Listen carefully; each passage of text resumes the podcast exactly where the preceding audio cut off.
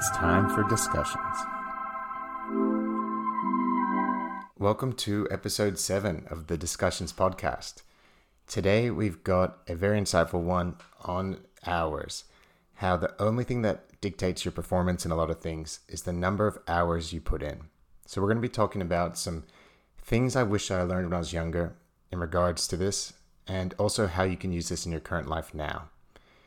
So when I was in high school, I, like a lot of people, wanted to make the top rugby team. But I had the inherent belief that I can't make the rugby team because I didn't grow up playing rugby, or I just don't have the naturally good skills of passing the ball to make the rugby team. What I should have realized, or what I've learned since, is that all it came down to is the number of hours I put into rugby, or the number of hours I put into each skill, for example. So if I was bad at passing the ball, what I needed to do is use the afternoon, use the weekends, and practice that one skill. Because if I've practiced passing the ball for 2 hours, I'm going to be a little bit better at it. And if I've done that for a couple days in a row, if I've done 10 hours of just passing the ball, I might be twice as good at that one skill as I was before. So if I wanted to make the top rugby team, what I need to do is use one of the summers to just focus on that one activity and put the hours in. The number of hours that I put into rugby was directly correlated to my rugby ability. And that's something I didn't realize. I thought it was a natural ability, or something that I just wasn't capable of, or something that I missed out on.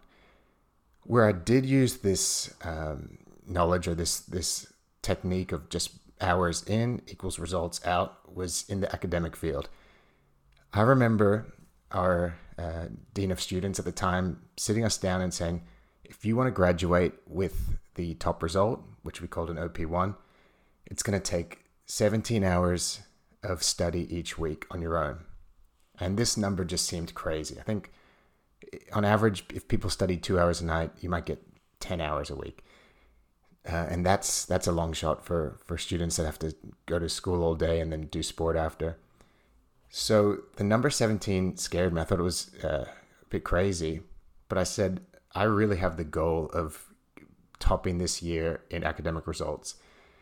So I'll try it. I'll crank up my numbers and I'll see what happens. So I went home and thought, how am I going to do this? Studying is so difficult, especially when I'm tired, especially after sports training. So what I created or developed at the time was this system of a weekly schedule. I would set myself hours that I wanted to study. And every half hour or every hour, I'd fill a box in, and it would give me a little bit of a reward.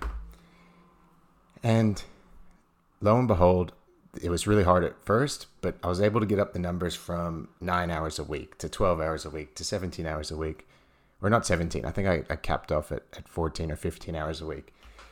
But by tracking the hours put in, I was given the exact result I was after. I was able to, this was in year 11, and I was able to finish with the highest academic score at the end of the year. And I can safely say it's because I studied more than everyone else. I also use this in my current sporting life. I signed up to a BJJ, Brazilian Jiu-Jitsu competition, and I signed up for the expert level, but at the time I wasn't ready. I had 30 days until the competition, and I said I could seriously get injured. I was worried about getting in a leg lock and getting hurt. It's definitely happened to me in the past. But I said, if I do a 2-hour training session every single day up until the competition, I'll be ready. 30 days. I gave myself 1 or 2 days off, but in effect, it was around 50 hours of preparation, of training. And I wasn't going to do that competition unless I'd done those 50 hours of training. But I followed the same method. I drew it out. I did the training, and I was able to compete in that competition, and I did well. And that's because I understood that you can decide how much time you put into something, and that's going to determine your skill level at that thing. So if you want to learn a new language and you think it might be too hard, just understand that you can learn a new language if you just put in an hour a day or 2 hours a day, and understand that it might take you 20, 30, 40 hours before you get a bit of progress. But in my opinion, the key way to do this is to track it. Putting a high number of hours into something is really hard, but using a method like this where you track it and at the end of the week you can tally up how many hours you put into it. That way, the next week, you can readjust your target or try and increase your efforts and, and match or beat that number of hours. And often at the end of the week, I'll reflect on things that worked well for me and things that didn't work well for me and what I need to change to achieve that goal next week. So feel free to use this method when you want to put some hours into something that you want to achieve. Subscribe below so we can bring you more content.